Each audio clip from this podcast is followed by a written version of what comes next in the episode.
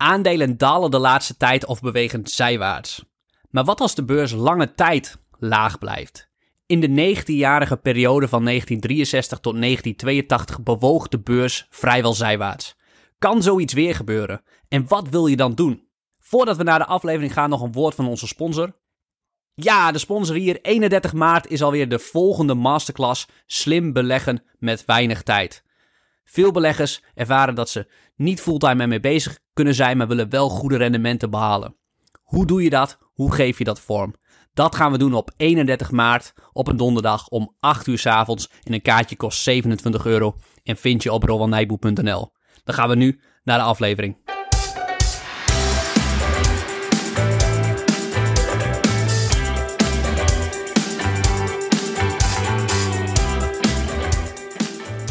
Ja, leuk dat je luistert. Mijn naam is Rowan Nijboer. En mijn naam is Barbara. Ik ben er helemaal stil van. Hoezo zeg jij je achternaam? Ja, waarom niet? Dat zeg je nooit. We zeggen altijd gewoon Rowan en Barbara. Moet ik dan ook Ja. zeggen? En Barbara Brommer. Brommer. ja, misschien nu weet iedereen jouw achternaam. ja, voor Dat was het doel. Die, Dat was oh, het doel. Voor zover ze die nog niet wisten. Ik krijg altijd complimentjes over hoe mooi het allitereert. Dat mijn ouders dat mooi hebben uitgezocht. Barbara Brommer. ja, En alle foute grapjes over brommers, bromfietsen, Brommerskieken. Ja, heb ik allemaal al gehoord. Alleen hele originele grapjes zijn welkom. Oké, bij deze. We kunnen met de pod- podcast starten. brommetje rijden. Heb je die wel eens gehad? Brommetje rijden, zo Ja. van wat ik stap op een brommer. Ja? Waarom zou iemand dat tegen mij zeggen, random? Ja, weet niet. Ik kreeg vroeger wel te horen in de klas. Ehm, had ik een vriendje op de middelbare school. Wat? Ja. Je bent toch altijd single geweest? Ja, tot ik jou ontmoette, hè? ja, nooit andere man in mijn leven gehad.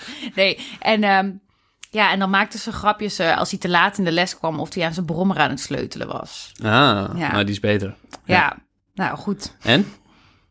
Dat zou misschien soms best zo geweest zijn. Oké. Maar dit krijgt een Nee, hele rare lading, nee, dit nee, gesprek. Dit krijgt een hele rare lading. Oké. Oké. eh, wat als aandelen lange tijd laag blijven? Daar gaat deze podcast over. Voordat we dat gaan zeggen, volgende week weer een CEO van een heel mooi Nederlands techbedrijf. Ja, jij, eh, jij bent al helemaal blij. Jij kijkt echt uit hiernaar. Ja, ik vind het hartstikke leuk, want die, die, die kennen het bedrijf door en door. Dus dan krijg je echt een eh, kijkje in het bedrijf. En eh, bedankt ook voor de vragen, degene die dat op Instagram hebben laten weten. We, kunnen ze, we gaan ze zoveel mogelijk meenemen. Ik kan ze niet allemaal meenemen, want een deel is koersgevoelige informatie bijvoorbeeld. Ja. En, oh, oh god, ik zit aan de microfoon. Oké, hij leeft nog. Hij leeft. We gaan verder. Ja. Ehm, ja, misschien handig als je even vertelt om wie het gaat. Jeroen van Glabbeek, CEO van cm.com, En hij was al eens te gast in jouw podcast. een jaar geleden. Dus eh, je kunt nu een jaar verder weer kijken hoe het is vergaan. Nou weet je dat natuurlijk al een beetje. Ja, ja. Nou, ik kan me voorstellen dat iedereen kan natuurlijk de beurskoers makkelijk opzoeken, maar zien, bedrijf, zien alle beleggers ook de onderliggende prestaties van het bedrijf, waar het natuurlijk uiteindelijk om gaat. Ja, we kregen al wat vragen binnen. Er zat toch wel een lijn in van dat veel mensen ook het hadden over de winst. Ja, ja nou, ik, ik denk de meeste, de meeste kijken naar de beurskoers.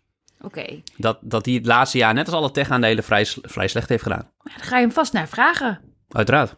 Oké, dan eh, kijk ik ook uit naar die aflevering. En eh, dan ben ik er dus niet. Nee, je bent een weekje vrij, daarom kijk je nou uit zeker. nee, ik vind het hartstikke leuk om die podcast samen te maken. Ehm, we gaan naar het onderwerp van deze week. En dat is, eh, wat als de beurs langere tijd laag staat? En nou introduceerde jij de term zijwaarts aan mij. Ja. Zijwaartse markten. En de reden dat de podcast niet zo heet, is omdat ik toen heel glazig ging kijken en zei, de wat? Nu vind ik het heel logisch, nu ik je uitleg heb gehad. maar toen je het eerst zei, dacht ik, wat moet ik hier nou weer van maken? Dus misschien kan je een- beginnen met een korte uitleg daarover. ja, nou, zijwaarts betekent dat de beurs als geheel, die grafiek natuurlijk zijwaarts beweegt. Dat die, Natuurlijk. natuurlijk, dat die, dat die niet maand, misschien een maand lang niks doet, maar meerdere jaren lang niet beweegt. Wat bedoel je dan met niet bewegen? Want ik bedoel, als je naar een grafiek kijkt, die verschuift toch? Want de data verschuiven. Er komt elke dag een dag bij en dan doet die grafiek ook wat. Ja, nou, even heel simpel gezegd dat de AX nu rond de 700 staat. Dat die over 5 of 10 jaar ook op 700 staat. Oké, dat, dat zou dus een heel slecht scenario zijn voor beleggingen. Dat is, dat is, ik vind het nog wel redelijk oké, maar ik kan me voorstellen dat in ieder geval in de hoofden dat mensen denken dat het een klotenzooi is. Nou, nu, nu neem jij de AX als uitgangspunt. Maar als het betekent dat mijn, eh, al mijn ETF'jes hetzelfde laten zien... dan heeft het in feite toch geen zin dat ik geld in ETF's stop. En dan ga ik die 7% gemiddeld per jaar op een ETF ook niet halen, toch? De komende 10 jaar dan. Klopt, want als de AX gelijk blijft, dan kun je ervan uitgaan dat een S&P 500 en alle wereldwijde indexfondsen ook ongeveer gelijk blijven. Ja, en dan heeft het toch geen zin dat ik daar geld in stop? Ja, ik, ik kan me goed voorstellen, maar als je indexbelegger bent, is dat minder gunstig. Maar als je maar aan het systeem blijft volhouden, dan sta je na 10 jaar precies gelijk. Dat is niet leuk. maar, maar op dat moment, als je doorgaat, dan koop je tegen zulke lage waarderingen. Dat vergt natuurlijk denk ik wat uitleg. Maar, ehm, want de winsten van die bedrijven stijgen de komende 5 à 10 jaar wel door. Dus de waardering wordt dan, doordat de koersen allemaal per saldo gelijk blijven, wordt de waardering wel lager. En op een gegeven moment wordt het dan zo goedkoop. Dat is eigenlijk hetzelfde als dat je, wat Warren Buffett wel eens zegt, een, een, een skippiebal onder water probeert te drukken. Als je maar harder blijft drukken en je wilt dieper en dieper. Uiteindelijk moet dat er een keer uitkomen en dan gaan die beurskoersen weer stijgen. Maar ja, het kan heel lang zijwaarts bewegen. En dat, dat wordt bepaald door de, of dat zo gaat zijn door de emotie van de mens. Dus door de belegger en hoe die kijkt naar de markt. Ja, ja. Oké. Ehm, ik luister graag naar de verdere uitleg zo. Maar ik vind het wel eerst leuk om te leren van je... waarom hebben we het juist nu over een zijwaartse markt? Ja, nou, een zijwaartse markt, als je kijkt naar historische zijwaartse markten... ontstaan altijd als gevolg van een bullrun. Een bull market. Een beurzen die al tien jaar bijvoorbeeld best wel hoge stijgingen hebben laten zien... van 10, 12 procent per jaar. Veel hoger dan dat historische van 7 procent. Oké, En dat is bijvoorbeeld nu eigenlijk geweest. oké. Waar we natuurlijk al heel lang voor, voor waarschuwen. We hadden een jaar geleden, aflevering 65, zitten we in een bubbel. Nou, toen gaven we een aantal indicatoren, bijvoorbeeld de Warren Buffett indicator, om vanuit historisch perspectief te kijken hoe hoog zijn aandelen nou gewaardeerd. En toen zeiden we eigenlijk, ja, ze staan allemaal op recordstanden.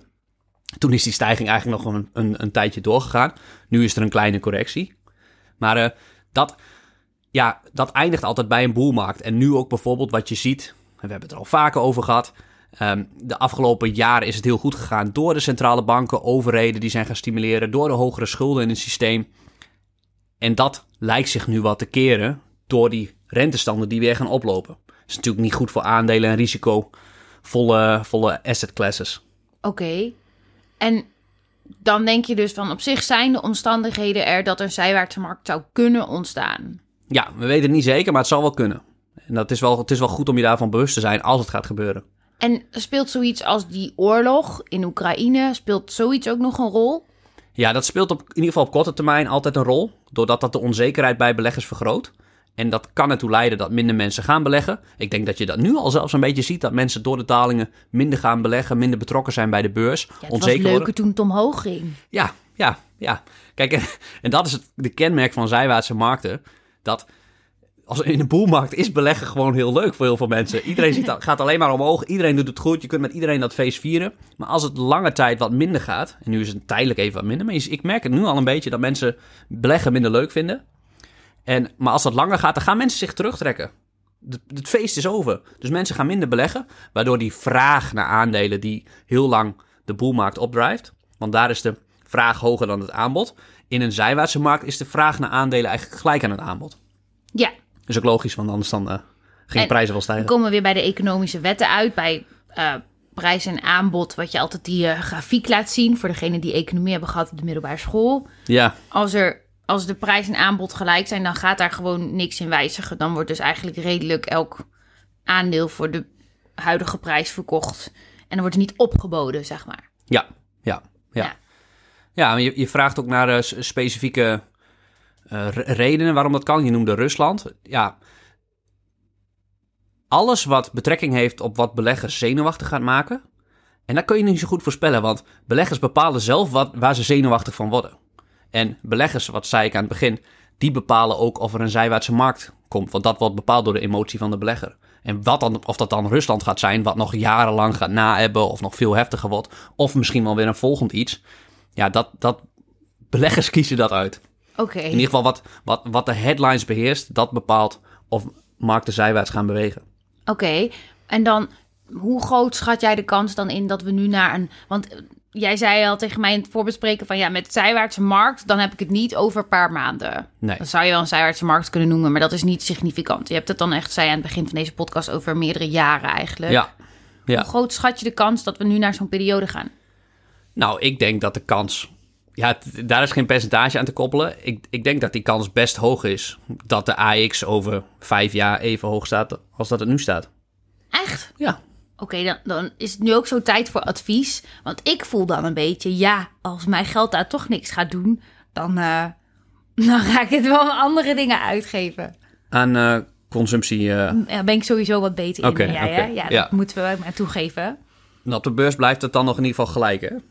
Oh, dat bedoelt, dan neemt wat- het niet af. Wat dividend misschien. Ja, ja, wat je koopkracht een beetje op peil houdt. Maar eh, inderdaad.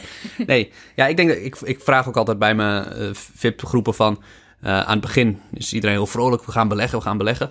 Wie verwacht dat, dat hij over een paar jaar flink in de min staat? Ja, dat is bijna niemand. Dat is bijna niemand.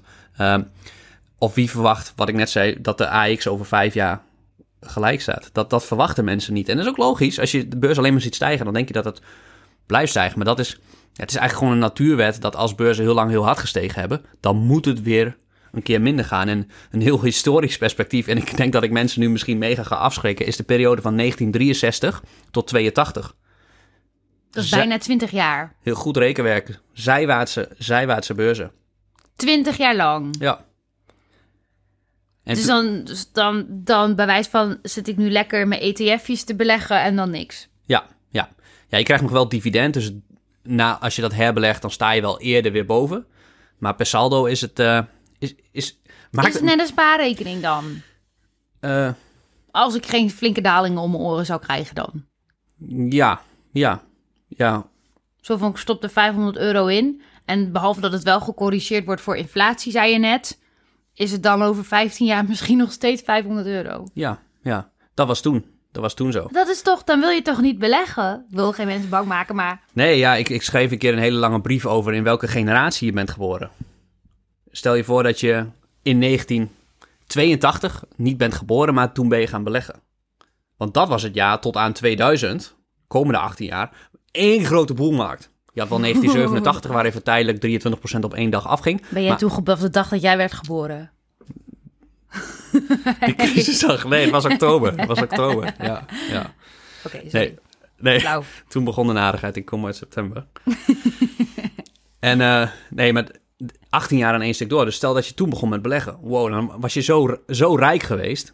In vergelijking met als je in 1963 was gaan beleggen. En beide gevallen even uitgaande van indexbeleggen. Want je kan natuurlijk er zelf aan selecteren. Ontstaan daar enorme verschillen in. Maar ik denk dat het wel...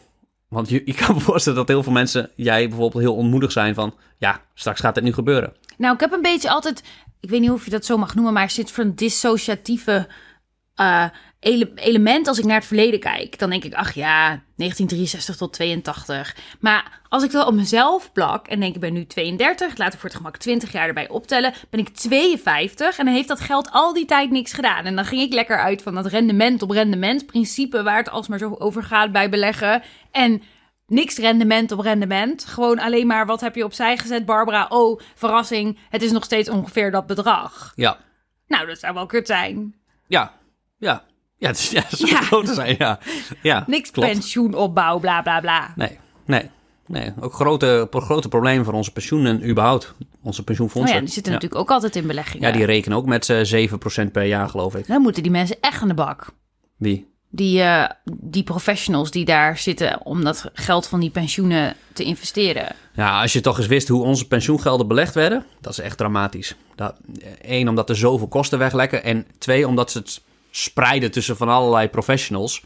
Eh, wat heel erg dom is, want die leveren hun waarde niet. Waar ze wel 2% per jaar aan kosten aan een hedge fund manager betalen. Terwijl ze het beste wat ze hadden kunnen doen, is gewoon alles in een indexfonds stoppen. Maar, maar dat vinden ze eigenlijk vaak te simpel. Het gaat nu wat meer gebeuren als je de jaarverslagen bekijkt van eh, de grote pensioenfondsen. Maar eh, ja, zo simpel had het kunnen zijn, waren onze pensioenen veel en veel beter geweest. Jammer eigenlijk. Ja, Het ja. is toch een industrie van geld waar iedereen dan toch graag met geld omgaat en geld wil verdienen, denk ik. ja, ja, stel, ja, stel ik voor, ik geef jou een miljard. Wat ga je ermee doen? En, en ze gaat maar beleggen, doe het maar zo goed mogelijk. Ja, voor veel mensen is het de beste oplossing. eh, dat beleggen in indexfonds. Maar als het je vak is, beleggen, Ga dan die miljard maar eens in een indexfonds stoppen en zeggen: ik ga, ik ga de rest van de dag op de bank zitten. En dan vraagt iemand, wat doe jij voor werk? En dan zeg je, Ja. ik beleg, maar ik zie het nooit wat doen. Ja, Nee. ja. Nou ja, eigenlijk, eigenlijk is dat de ideale baan. ja, alleen het probleem is dat dus eh, ja, degene die jou dat geld geeft, jou dat ziet doen. En denkt van, ja, jij werkt niet voor je geld, we halen ons geld weg. Wat doen iemand anders die heel veel handelt, veel, veel meer informatie geeft, die, Die, geeft het geld. die zo zwetend zo zijn stropdas even een beetje zo los moet maken... omdat hij zo warm heeft van al het harde werk dat Ja. hij aan het verzetten Ja. is. Ja, Ja, grappig hoe dat, dat. Ja. dat een beetje een raar beeld is. Dat we Ja. dan... Dat we, willen we dat niet sowieso in de maatschappij zien? Terwijl heel even seconden af, maar... Zien we niet sowieso liever dat iemand heel hard werkt voor wat hij doet... dan dat het knettersimpel is en iemand daar heel veel geld mee verdient? Vinden Ja. we helemaal niet leuk. Ja, ja.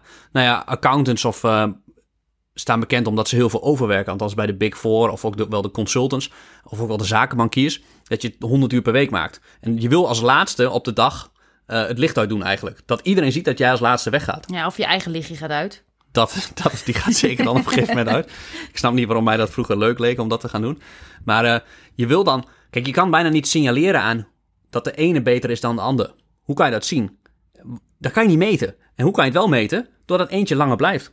Meer uren maakt. Ja, En dat is, ja, dat is iets objectief. En ik geloof dat je dan inderdaad eerder promotie krijgt. Omdat een baas niet goed weet wie beter is dan de ander. Dus dan kiest hij diegene die net dat uurtje maakt. Dat lijkt wel heel gemotiveerd. En vol inzet. En, Ja. eh, Ja, terwijl ze eigenlijk... Ja, ik, ik, heb, ik heb in China, maar daar, daar is het ook... Dan moet je aan je baas laten zien dat je heel veel uren maakt. oh, maar als de baas niet was, sliep iedereen aan zijn kantoortafel. Ja, Die, die lagen gewoon zo ja. ja, op, eh, uren te slapen op een dag... omdat ze gewoon 16 uur per dag worden verwacht om te maken. Maar echt, ik gaf eh, twee meisjes eh, Engelse les daar. Die waren toen ongeveer mijn leeftijd. Die waren dan denk ik eh 24 of zo. Ja, die hadden ook wel echt een goede baan. Ge- gestudeerd aan de universiteit. Zaten in finance. En inderdaad minstens 12 uur per dag. Af en toe even slapen tussendoor op kantoor. Maar ook maar 12 vakantiedagen in het jaar. Ja. En zes dagen in de week op kantoor. We hebben het goed, hè? We hebben het hebben zeker het goed. goed. Het Ja, zeker in goed. Nederland. Oké. Ehm, ik denk dat iedereen misschien natuurlijk een beetje zorgen heeft. Maar ik wil nog wel iets zeggen over die periode van 63 tot 82. Oké, Namelijk, toen kwamen we uit een periode wat ook wel bekend stond als de Nifty 50. kwamen uit een periode of dat was die periode? Ja, dat, wa- dat was zo'n beetje die periode. Ja, eind jaren 60, zeg maar. Klinkt als de 50s met zijn nifty 50. Oh ja, ja, nee, inderdaad, maar het scherp. Maar het ging om de 50 meest iconische Amerikaanse bedrijven. Oké. Eh, General Motors, IBM, Coca-Cola waarschijnlijk. Hoewel ik niet weet of ze toen al zo groot waren. Maar gewoon de grootste bedrijven. En ja, iedereen kocht die maar omdat die die periode daarvoor, 63, al heel lang heel hard waren gestegen. De naoorlogse periode, wat eigenlijk ook een boel, een boelperiode was. En daardoor dacht iedereen, die kunnen alleen maar omhoog. Maar daardoor, die stijgingen van die beurskoersen waren veel groter dan de onderliggende winstontwikkeling van die bedrijven. Waardoor bijvoorbeeld de koers-winstverhouding gemiddeld 50 was. Wow. Wow, jij weet wat historisch is, hè? Nee, je zegt dat het gemiddeld 15. Ja, Ja. ja. historisch gemiddeld 15. En als het dan 50 is, ja, dan, dan weet je eigenlijk zeker dat de rendementen de komende 10 jaar veel minder gaan zijn. En daar zijn ook historische patronen voor. Dat hebben we ook in aflevering 65 besproken. Dat als de koers-winstverhouding een bepaalde hoogte heeft, zijn aandelen hoog gewaardeerd, dan zijn toekomstige jaren de rendementen, is de kans groot een stuk minder. Dus de hamvraag die iedereen nu wil dat ik jou stel is... wat is de huidige gemiddelde koers-winstverhouding slash waardering voor aandelen? Ja, dat ligt zo rond de 20. Dat valt dan toch wel mee. Zo ietsje hoger, maar niet die 50 van die Nifty 50. Ja, ja. ja, het is heel bijzonder dat ondanks die boelrun van die afgelopen tien jaar aandelen toch nog relatief oké gewaardeerd zijn. Wel, wel hoger ten opzichte van langjarig historisch eh, gemiddelde, ondanks de dalingen nog steeds. Maar dus niet zo extreem als 50 keer de winst. Oké, nu moet ik toch nog even terug naar net zei van ja, voor ETF-beleggen zou het slecht nieuws zijn als we langere tijd zijwaartse markt ingaan. Ehm, dus misschien moeten we even onderscheid maken tussen wat moet je nou doen als je ETF belegt en wat moet je doen als je in losse aandelen belegt. Want volgens mij zijn de antwoorden verschillend. Eh, ja, ja, Oké, mogen we dan eerst hebben over ETF beleggen? ja. Nou, de gemeenschappelijke reden voor beide is dat je moet blijven beleggen. Ja, ik zie dat nog niet helemaal als je mij vertelt dat ik van mijn 32ste tot mijn 52ste dan geld in iets stop wat niet meer waard wordt. Ja, kijk, maar ik denk dat dat historische niet meer gebeurt, omdat die koers-winstverhouding toen 50 was en nu 20. Oké, Moet ik dat nog, moet ik dat nog uitleggen? Nou, doe maar. Kijk, wat, wat voor effect heeft zo'n hoge koers-winstverhouding? Eh, we weten dat bedrijfswinsten, simpel gezegd, gemiddeld 7% per jaar stijgen. Dus daardoor, Komt daar ook die 7% van de ETF vandaan? ja, ja. Dus Want het volgt de intrinsieke waarde, zeg jij altijd. Ja, Dat is ja. dan dit. ja. Ah. Ah, het is, het is een stukje dividend misschien bij, maar in totaal wordt de, wordt de, wordt de bedrijven elk jaar 7%, even simpel gezegd, eh, gaan de winst omhoog. Stel, eh, die Nifty 50, koers-winstverhouding van 50, en dan vervolgens 10 jaar op rij. Is staat die 50 op die 50? Of op de 50 bedrijven? Of op die koers? Oh nee, nee, nee, op de 50 bedrijven. Oh, op de 50 bedrijven. Sorry, sorry, sorry, sorry. Ik weet die koers-winstverhouding ook niet helemaal zeker of dat 50 is, maar dat zal rond, die, rond die 50. Oké. Dus eh, sorry. Nee, geen probleem. nee, dat is helemaal niet erg. nee. nee, je meent het ook niet, hè? Nee. Jawel. Ik heb je uit je verhaal gehaald met een Oh, loze opmerking. oké. Dus ga vooral verder. Dus die koers-winstverhouding van 50 het zijn bedrijven gemiddeld die elk jaar 7% meer winst maken.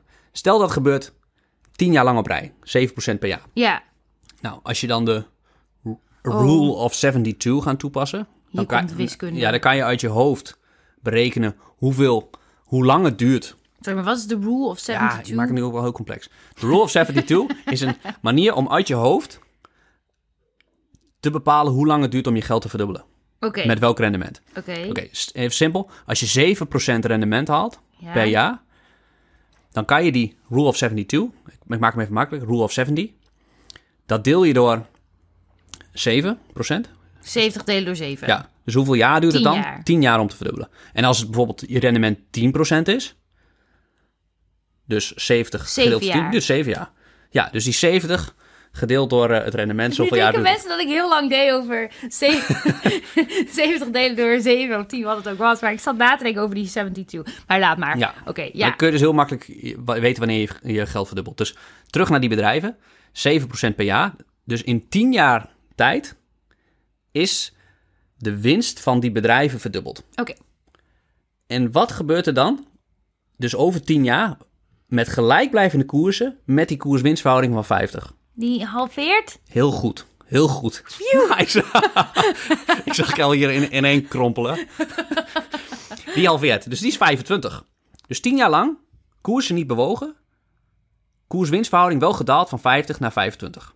Maar 25 nog steeds hoog, hè? Ja. Ja, dus dat, dat heeft nog misschien bijna nog wel een keer een halvering nodig. Ja, dan komt het, wordt het 12,5. Wat, 12,5? De koers-winstverhouding. Eh ja, ja, ja. ja. Ik, ik, Je ging naar mij kijken. Ik dacht, oh, dan zeg ik er Ik, nou dacht, ik dacht dat je, dat je met jaren bedoelde. Maar dus als je nog eens 10 jaar pakt, dan inderdaad is het weer gehalveerd. Dan is het 12,5. En dan is het weer heel goedkoop. Snap je? Vanuit historisch perspectief. En dan, ja, uiteindelijk zijn het dan de momenten dat je aandelen wil kopen. Ja, oké. Nu hoor ik een uitnodiging dat stel dat de Nifty 50-periode weer aanbreekt... dat we dan gewoon jaar op jaar op jaar die koers-winstverhouding gaan meten. En op het moment dat je ziet van, oké, gaat nu rond die 15 schommelen... dan er weer vol in. En Ja. tot die tijd doen we andere leuke dingen met ons geld. Nee? Ja, het probleem is dat wat je, wat je, moog, wat je waarschijnlijk gaat zien... Kijk, die koers-winstverhouding van 20 is al niet laag. Dus als het nu drie jaar lang 7% de winst zou stijgen... Ja, dan zit je alweer op die historische koers-winstverhouding. En dat maakt het qua toekomstig rendement... ehm, veel aantrekkelijker dan in die periode van 63. Je bedoelt dat je dan misschien drie jaar stil zou staan.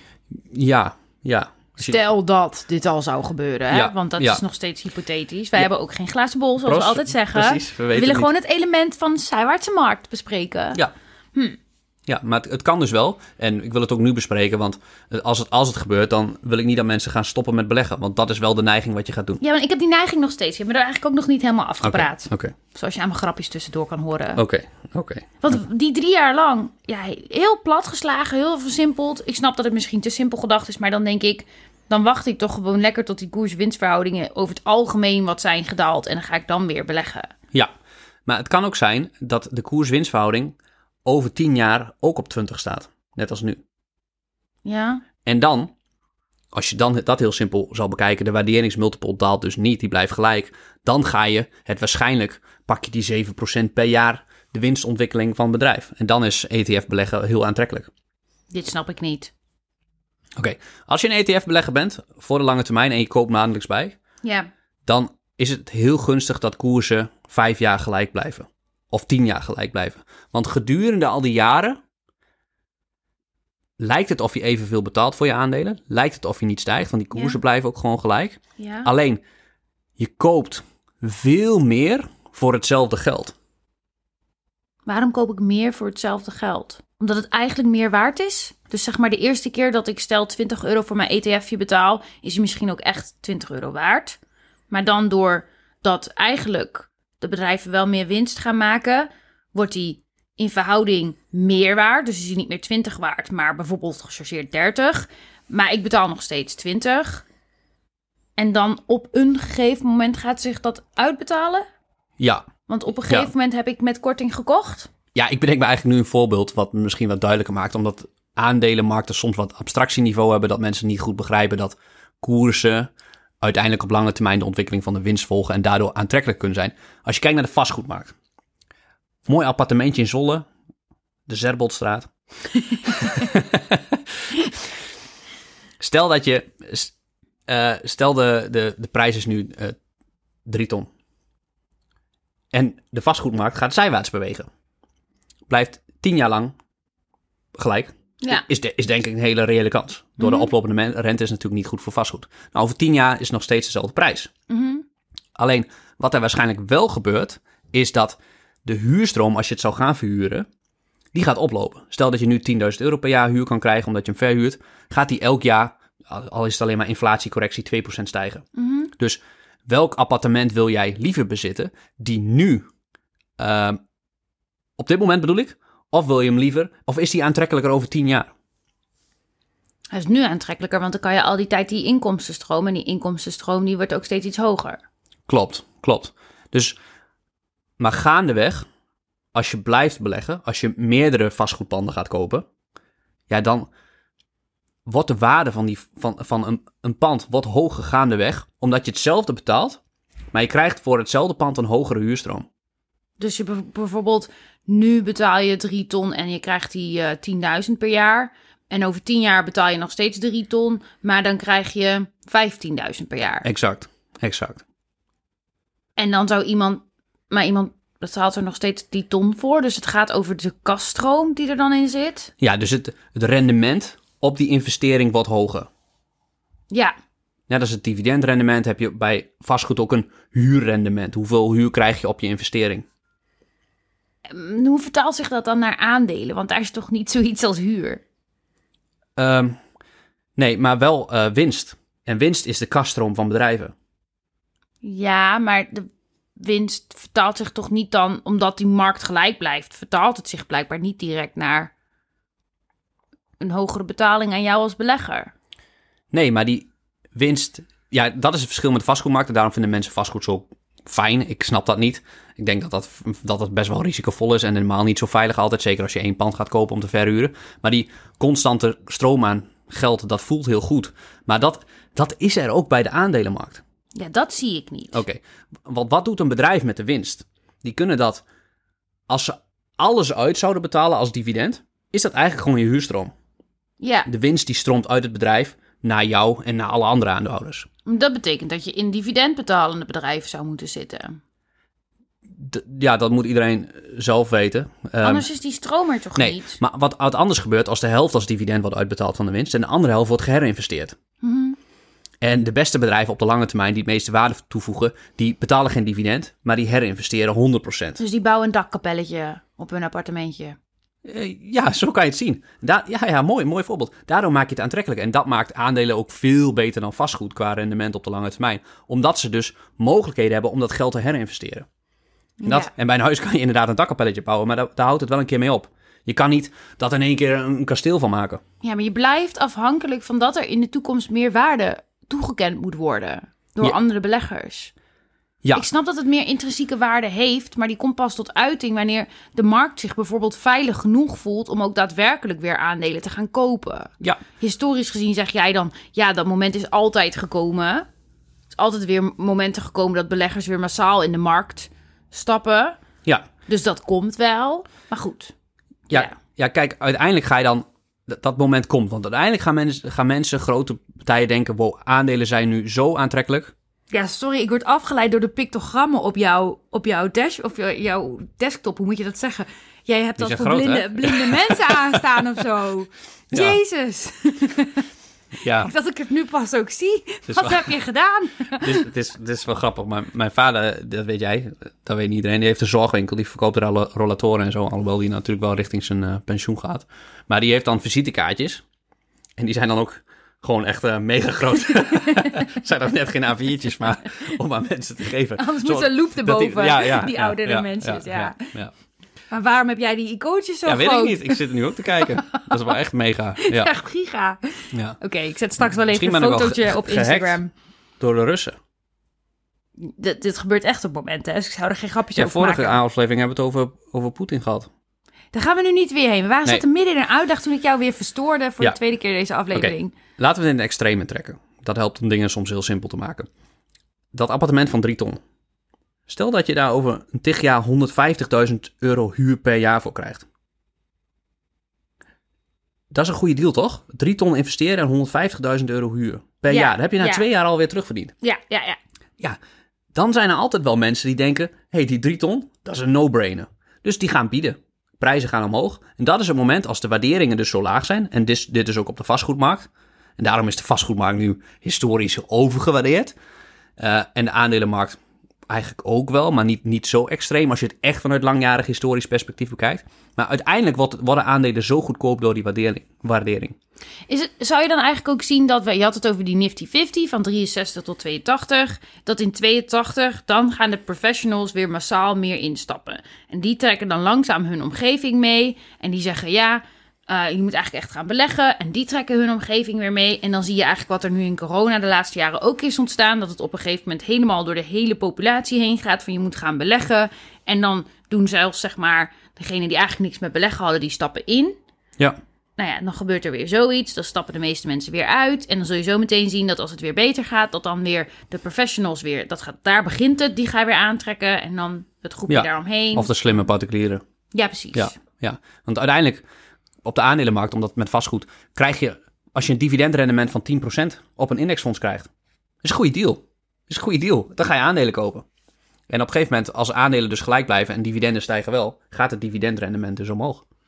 Oké, nu hebben we het al heel lang gehad over Ja. ETF-beleggen. Ik ben heel dankbaar dat je het duidelijk hebt uitgelegd. Ik kan me voorstellen dat het misschien voor sommige luisteraars toch wat basic was dat die dit al wel wisten. Ja. Ik vond het heel fijn. Ehm, maar voor de luisteraar, die wil natuurlijk ook weten, individuele aandelen. Hoe kijken we dan naar een zijwaartse markt? Wat doen we? Ja, wat mij betreft zijn daar, ontstaan daar vaak hele interessante kansen. Oké, Dat is in zo'n markt. eh, kijk, in de, is de individuele aandelenmarkt misschien interessanter dan de ETF-markt, omdat je meer zelfvrije keuze hebt? ja, dat denk ik wel. Maar daarmee wil ik niet zeggen dat mensen die nu index beleggen dan maar zelf aandelen moeten gaan selecteren.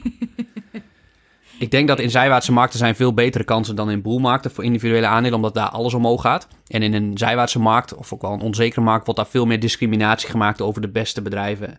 Eh, er komen gewoon veel meer kansen.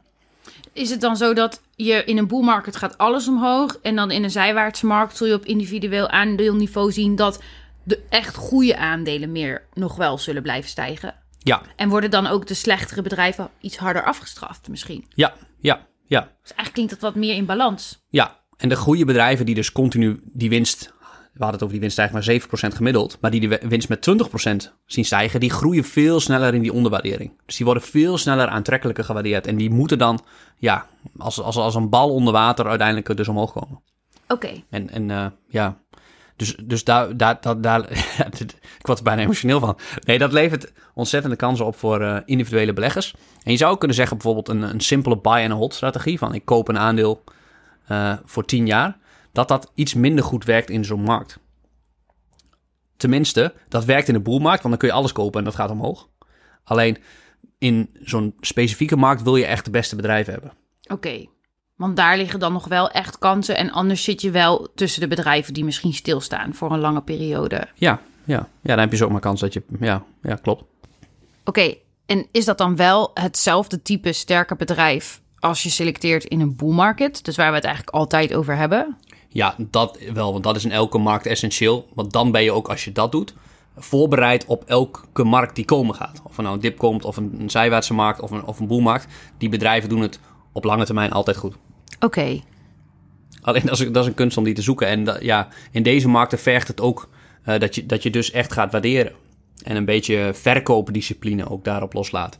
En eh, ja, Wat bedoel je met verkoopdiscipline? Ja, wat ik zei over die buy and hold Ja. strategie, dat dat misschien niet meer dat, dat omdat er zoveel kansen komen, omdat aandelen onder en overgewaardeerd raken in dat soort perioden, want onderling zijn die aandelen, de markt gaat gelijk, maar onderling gaan aandelen natuurlijk heel veel op en neer. Zij- zullen daar heel veel kansen zijn van af en toe ondergewaardeerde aandelen, maar ook overgewaardeerde aandelen. En die overgewaardeerde, daar wil je verkoopdiscipline op loslaten. Dus misschien niet meer simpel buy and hold, maar je, je looptijd van aandelen wat, wat korter houden dan een periode van 10 jaar. Betekent Zeg je dan nu eigenlijk dat je verkoopratio wat hoger ligt in een zijwaartse markt dan in een boelmarkt? Ja, want je kunt daar iets makkelijker in een boelmarkt gewoon eh, je, je, je winsten laten doorrollen. Oké, Ja. Ja. oké. En meer verkoopdiscipline, omdat er waarschijnlijk andere kansen zich opdoen, zich voordoen. Oké, Meer, er zijn gewoon veel meer kansen in een zijwaartse markt. Dat, dat is eigenlijk de belangrijkste reden. Dus daarom wil je heel erg naar die waardering kijken. oké. En ja, kijk, wat bijvoorbeeld wel gevaarlijk is, in onze online training zit, zit waarderen natuurlijk heel diep in. Dat, dat, kun je, dat kun je echt leren. Het is, het is een vak. Ik denk als je niet gaat waarderen, dan ben je eigenlijk een beetje aan het speculeren. Want je weet niet wat je betaalt. Als we het hebben over dat appartement en je betaalt daar eh 1 miljoen voor en je krijgt daar 10.000 huur voor, dat is geen goede deal. Nou, je wilde eigenlijk, eh, ja, dus eh, veel Je minder moet de cijfers weten. Ja, je moet de cijfers weten. Nou, in een zijwaartse markt, dan ehm, heb je ook soms te maken met value traps. Daar hebben we ook een hele, hele aflevering over gehad. Dus luister die dan ook vooral terug. Maar dat aandelen die goedkoop lijken qua waardering. Als je in eerste instantie bijvoorbeeld naar de meest simpele waarderingsmethode gaat kijken, de koers-winstverhouding. En die gaat vergelijken vanuit historisch perspectief. Dat is vaak heel slim om te kijken van, oh, hoe was de historische koers-winstverhouding van Shell? Was die afgelopen tien jaar is die ongeveer 10 geweest. Ik weet het niet precies. En als die dan nu in één keer 8 is, dan denk je: wow, dat is best wel heel goedkoop. Vanuit historisch perspectief. Dat klopt als je alleen dan naar Shell kijkt in de historie. Maar als je ervan uitgaat dat de afgelopen 10 jaar misschien die 10 al wel wat hoog is door de boelmarkt, kan die 8 nu best wel duur zijn, omdat je dus een zijwaartse markt krijgt waarin de waarderingsmultiple als geheel van alle bedrijven gaat krimpen. Misschien gaat die naar 5. En dan is Shell relatief met z'n acht in dit fictieve voorbeeld duur. Ja, en dat is dan een klassieke value trap. Oké, dus je moet het ook allemaal in het juiste, juiste perspectief en de juiste tijdsgeest blijven zien. Dus in die zin is, is de bull market na corona is echt alweer... eh nou, dat- eigenlijk voor corona ook al, maar zeker toen heel veel mensen zijn ingestapt na corona... is echt eigenlijk alweer verleden tijd. Eh, Je moet, het wel, je moet het wel zien voor wat het nu is. Niet, Je- meer, niet meer per se die bull market. Nee, nee je en moet zo niet- moet je het ook niet meer benaderen. precies. Je moet niet gaan waarderen op basis van historische multiples in de, in de coronaperiode. Ja, voor wie het leuk vindt om onze online training te volgen, zelf aandelen selecteren, waar Ja. je dus helemaal, Rowan je helemaal leert hoe, hoe, hoe hij precies kijkt naar het selecteren van een sterk bedrijf en welke elementen je allemaal op wilt letten en hoe je dat dan precies kan Ja. doen. We Ja. zullen de link in de shownotities eh zetten. En anders kun je ook gaan naar ons, ons website rowanijboer.nl slash aanbod en daar staat hij ook wel tussen. En ik kan gelijk aan de slag. Ik vind het echt heel vet. Het is, het is, het is ons masterpiece, hè? Het is wel jouw masterpiece. Nee, het is allemaal mooi samengekomen. Maar jij hebt veel gefilmd en eh, de structuren ingebracht. Ja, dat is wel waar. We hebben wel samengewerkt. Dus dat mensen ook gewoon echt een stappenplan hebben, dat ze er doorkomen. Want als je deze podcast luistert, dan weet je misschien niet helemaal hoe je nou waardeert en dat gaat toepassen op voorbeelden. Daar zitten allemaal voorbeelden in. Ja, we hebben de praktijk ook goed in beeld gebracht. Want wij Ja. dachten, niks is zo irritant als allemaal leuke theorie leren. En dan moet je het in werkelijkheid gaan doen. En dan zit je naar zo'n scherm te staren en dan denk je, ja, hoe doe ik dit nou precies dan? Dus dat hebben we ook meegenomen. Ja. Maar laten we verder gaan. Want waar ik nog wel nieuwsgierig naar ben, er zijn misschien nu ook een heleboel beleggers die denken, maar ik doe wel even niks. En dan heb ik het eigenlijk even over beleggers in losse aandelen. Ik doe wel even niks. Dit is me allemaal te risicovol. Misschien klapt die hele markt nog wel in elkaar. Want misschien wordt die oorlog nog wel veel erger. Weet ik het wat? Hoe kijk je daarnaar? En dan rustig aan betekent geen geld erin eh, stoppen? Ja, niks doen. Ja. Nou, als je daar goed van slaapt, dan is dat heel slim. Want dat, dat staat op nummer 1. Oké, En als je niet, niet van goed van slaapt, dat als je er nu er geld in stopt en de markt gaat morgen nog 20% lager, ja, dan, eh, dan, dan zou ik altijd kiezen voor nachtrust. ja. Ehm, ja. Ja, want dat kan wel gebeuren. Neemt niet weg dat ik dat niet de beste strategie vind. Waarom niet? Nou, het is, we hebben het eerder over gehad. ehm, timing the market. Dan ben je eigenlijk aan time, hè? Ja, eigenlijk wel, ja. Ja, en it's about time in the market. Ehm, het is niet voor niks dat Buffett eh, zijn gehele leven bijna 100% belegd is. En daarmee zo rijk geworden. Als je niet gaat beleggen in dit soort tijden, dit soort nare tijden. Ja, dan kan je ook afvragen of je wel op de beurs thuis hoort. Ja, het is natuurlijk wel zo, stel dat het echt 20 jaar duurt en je doet 20 jaar niks. Nou ja, op een mensenleven, als je van het rendement op rendement gebruik wil maken. Maar goed, neem niet weg dat je het wel weer slim moet doen. Dus het is allemaal niet zo, in die zin niet zo simpel. Ja, ik zou ook niet zeggen, koop nu lukraak wat aandelen. Eh, nee. Nee, dat nee. klinkt al helemaal als een slecht idee. Zeker omdat jij zei, dit is allemaal nog fictief. Want ja, we zullen pas misschien over vijf jaar of tien jaar kunnen terugkijken en zeggen... hé, hey, dit was het begin van een zijwaartse markt. Of dit was het niet. En de markt kan ook nog helemaal instorten. Dus het helemaal niet gezegd. Ben ik zo ook nog even benieuwd naar wat je daarvan zou vinden... als het helemaal juist in zou storten. Of je dat dan prettiger vindt of liever die zijwaartse markt hebt. Maar goed, stel dat op ons korte mensenleven 20 jaar lang je niks doet... want zijwaartse markt dan, ja, Ja, maar dat gaat dus niet gebeuren. oké. Dat gaat niet gebeuren. Oké, dat durf je nog wel eh, met enige zekerheid. Nee, het is goed om naar de historie te kijken, maar het is ook goed om daarop in te zoomen en dat er hele andere factoren zijn, zoals die hogere koerswinstverhouding, dat dat ja, bijna onmogelijk is. Kijk, een nucleaire kernoorlog, dan gaan we inderdaad zijwaarts. Maar ja, dat kan ik niet voorspellen, dat weten we niet. En eh, laten we het hopen van niet. Heb je eigenlijk ooit ehm, in Rusland belegd? Nee. Ik heb wel eens naar eh, Gazprom bijvoorbeeld gekeken, de afgelopen jaren. Als je dan die koers-winstverhouding altijd ziet, is vijf. Voor een bedrijf dat gas verkoopt en best wel lange termijn contracten heeft. is echt een no-brainer als, je dat, als, als dat in de westerse wereld genoteerd zou staan. Maar ja, bij de studie, ik ben niet veel fan van wat ik op de universiteit heb geleerd. Het ging over efficiënte markten en de equity risk premium. Dat er altijd een extra risico op aandelen zit. Ja, dat in bepaalde categorieën, in bepaalde landen. Ja, dat zie je nu echt heel erg. Want eh, ja, de index, eh, de index staat daar, ik, ik weet het niet precies, maar vorige week 50% lager. Ik denk dat dat nou eh, misschien 80% is. En eh, zeker de westerse genoteerde Russische bedrijven, ja, die, die zijn allemaal min 99%. Maar zeg je, ik, ik snap niet helemaal wat je nu zegt. Zeg je dan eigenlijk dat je Rusland een te groot risico hebt gevonden altijd? Ja, ik vind het oninvesteerbaar. Wat bedoel je daarmee? Ja, het is gewoon een te, veel groot, een te groot risico voor als het misgaat. Kijk, je moet heel erg kijken naar van risico's. Maar, eh, dat, en dat in kansberekeningen doen. Maar als de kans bijvoorbeeld heel klein is, dat als het misgaat, dat het groots misgaat. Ehm, stel bijvoorbeeld dat iemand op, eh, op de straat ligt en die, die, die, ademt een beetje moeilijk. En dan, ja, diegene reageert best wel kalm van ja, het gaat eigenlijk goed, komt wel goed. Eh, Jij stelt voor om de eh, zie- zie- ziekenhuis te bellen. Ja, dan, dan ben je mensen heel erg geneigd omdat die kleine kans dat diegene een beginnende hartaanval heeft, wat dus een gigantisch groot eh, ja, gevolg heeft, om dan daarop te handelen. Maar dat heb ik eigenlijk, die les heb ik. eh, Dat vind ik wel slim als iemand op straat ligt, wil ik dan even zeggen. hoe bedoel je? Dat, ik vind dat toch wel de beste manier om te handelen. Ja, maar, maar om, om de zieke, ziekenhuis te Ja, ja, ja, ja. Maar- Better safe than sorry. Ja, maar je vergis je in.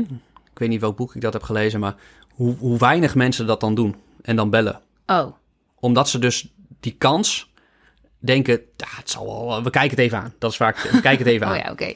Maar ja, dat iemand dus komt te overlijden, de, de, de, de magnitude, de, de grootte ervan. Zo van die de worst case outcome. Ja, is, is gigantisch. En dat wil je bij aandelen, heb ik dan heel goed in mijn hoofd geknoopt, dat in Rusland de kans dat, ja, je krijgt dan een hele mooie asset in Rusland, Gazprom voor vijf keer de winst. Alleen als het een keer misgaat, is het ook kans dat al je geld weg is. En dat is de grootte daarvan. Ook al is die, is die kans, als je daar historisch naar zou moeten inschatten, dacht ik misschien, die kans is 1% dat Rusland een keer Oekraïne... Nee, had ik dus überhaupt niet in mijn modellen dat Rusland dat zou doen. Maar je weet dat er een kans is dat Rusland. Ik heb dat boek van Poetin gelezen, De Nieuwe Tsaar. En dan weet je, nou, er kan een keer iets gebeuren waardoor ze alle bezittingen gaan onteigenen of nationaliseren. Heb je dat risico dan groter gevonden bij Rusland dan bij China? Ja, Wat grappig. Ik had dat andersom verwacht als ik kijk naar hoe we altijd erover praten. Maar dan besef ik me, ja, je hebt niet in Russische dingen, maar dat had natuurlijk ook te maken kunnen hebben met dat daar gewoon minder aantrekkelijke aandelen of bedrijven waren. En wel in China. ja, ja. Ja, maar je hebt, je veel historische casussen. Bijvoorbeeld Shell met het Sakhalin-project. Dat is al, ik weet niet, 10 of 20 jaar geleden. Dat dat ook in één keer, dan werd het ze zo moeilijk gemaakt daar. En dan moesten ze eigenlijk wel gedwongen verkopen. Nou, dat was een ontzettende aderlating voor ze. En zo zijn er nog, dat zie je ook in dat boek van Poetin, heel veel voorbeelden waarvan je denkt, nou, dat is niet helemaal pluis. En dat heb ik met China, waar je natuurlijk ook veel kan zeggen over mensenrechten en dat soort dingen. Maar als je het hebt over onteigening en dergelijke, en of dat ehm, in het belang van de zittende leider is, of in het belang van het land. Ik vind het tot nu toe vaak in het belang van het land, van het volk. Dan, dan moedig ik dat eigenlijk aan. Ja, zie ik veel minder signalen. Maar ook daar is een kans. Bij China. Ja, Ja, ja we hebben ook eh, in ons beleggingsmodel als externe factor is regulatie er Ja. eentje. En daar vallen dit soort dingen wel onder, hè, dat je die risico's wilt meenemen. ja daar, daar wil je goed over nadenken. Daar wil je goed over nadenken. En dat, en, dat, en dat gaan inschatten. En dat zit inderdaad in dat prachtige beleggingsmodel. Jij hebt dat ooit gemaakt. Ja, Het is, het is nu de kern van onze online training. nou ja, ik heb alles wat jij mij leerde en wat jij vertelde dat er bij beleggen kwam, weten samen te vatten. Ja, mooi. Mooi. Mooi. Ehm, ja, ik denk ehm, dat we op het einde lopen, want eh, qua tijd lopen we ook alweer lekker uit. We zeggen altijd dat we een korte podcast gaan maken en het lukt nooit. ik weet niet of dat iets zegt dat wij goede gesprekken hebben of zo, of dat we gewoon de luisteraar doodvervelen met veel te lange verhalen. Aan tafel praten we niet met elkaar, toch? Nee, Nee. Dat, hebben we nou, hebben we nu ook voor de rest van de week weer genoeg gedaan, toch? Ja. Oké, heb jij nog iets wat we nu niet genoemd hebben, wat eigenlijk echt genoemd moet worden? Nou, dat eentje dat je in zo'n zijwaartse markt, als dat gaat gebeuren, dat je mogelijk wel sectorrotaties kan overwegen. Dan ben ik geen fan om in één keer van tech naar waarde te gaan. Dat hebben we ook eerder besproken. Maar het kan wel zijn dat, ehm, ja, dat wat je nu gezien hebt, dat tech nu echt gecrashed is. Ja, dat dat veel aantrekkelijker wordt. En zo zul je dat ook in een bepaalde zijwaartse markt zien. Ja, gewoon eigenlijk dat er altijd kansen zijn. Maar er is dus ook nog een kans dat de, hele, de markt als geheel echt gewoon flink gaat droppen nog. Wat zou je dan liever hebben? Dat er dikke dalingen komen, dat de markt nog, zeg maar, misschien nog wel nog weer 30% zakt? Of dat we een zijwaartse markt ingaan? Nou, is afhankelijk van de reden, maar waarom die 30% daling komt. Ehm, maar als dat gewoon een, niet een reden is waardoor het menselijk ras ophoudt te bestaan. Je bedoelt Wereldoorlog 3-achtige praktijken? Ja, oké. Want, want dan is die daling van 30% natuurlijk permanent en terecht. Maar eh, in principe hoop ik dan op die, die daling in één keer. Want dan raakt iedereen in paniek en dan zijn op dat moment de grootste, de grootste kansen. Hmm. Maar ik besef ook me wel dat ik wel zitvlees heb. En als er zo'n zijwaartse ook komt, dat er ook genoeg, eh, genoeg kansen komen. Dan is de uitdaging misschien nog wel des te mooier, want dan word je echt op scherp gezet. Dan is het niet meer gewoon. Misschien was het voor, ook voor jou in de bull market wel, ja. Eigenlijk krijg je niet echt zicht op of je de juiste keuzes maakt, want alles stijgt. Dus Ja. het lijkt een goede keuze, maar dat is korte termijn gedacht. En kun je pas op de lange termijn zien of het echt een goede keuze was. Bij zijwaartse markt zou jij ook uitgedaagd worden tot eh, de juiste keuzes. Juist. Hmm. Dat maakt het een fantastisch spel en genoeg kansen altijd. Ja, Tot slot, we gaan op 1 april de prijs verhogen van eh Rowan Spotify. oh ja. En eh, omdat we, het bestaat dan een half jaar. En eh, het, is, het is ons meest populaire product. Het gaat, het gaat fantastisch. En we hebben het ook flink verbeterd. We vo- voegen hele diepgravende analyses op toe bijvoorbeeld. En eh, ja, het is een fantastisch product. En eh, we gaan de prijs verhogen. Dus als je er nog, als je, als je hem al hebt, blijft gewoon je oude prijs voor altijd geldig. En dus als je nog die oude prijs wilt hebben, dan eh, wees er snel bij. Ja, want hij gaat van 247 euro naar 297 euro. Yes? En dan heb je een jaar toegang tot alles wat jij mij doet. Want degene die je portefeuille volgen, hebben net weer een update gehad hè, van de maand. Zeker. Februari. Zeker. Alle kwartaalcijfers van de bedrijven. Het zijn drukke tijden, man. Al die, al die jaarcijfers bestuderen. Elke avond ben ik je weer kwijt. Goed, we gaan dit afronden, want het duurt allemaal weer veel te lang. Sorry, lieve luisteraar. We hopen dat je ervan genoten hebt, dat je er weer wat van hebt geleerd. En ehm, volgende week, ja, de CEO van cm.com. Ja, ik kijk ernaar uit. Oké, dan eh, hoor je mij eh, over een paar weken weer. Ja, ja. Roa, tot volgende week. Bedankt voor het luisteren. doei doei.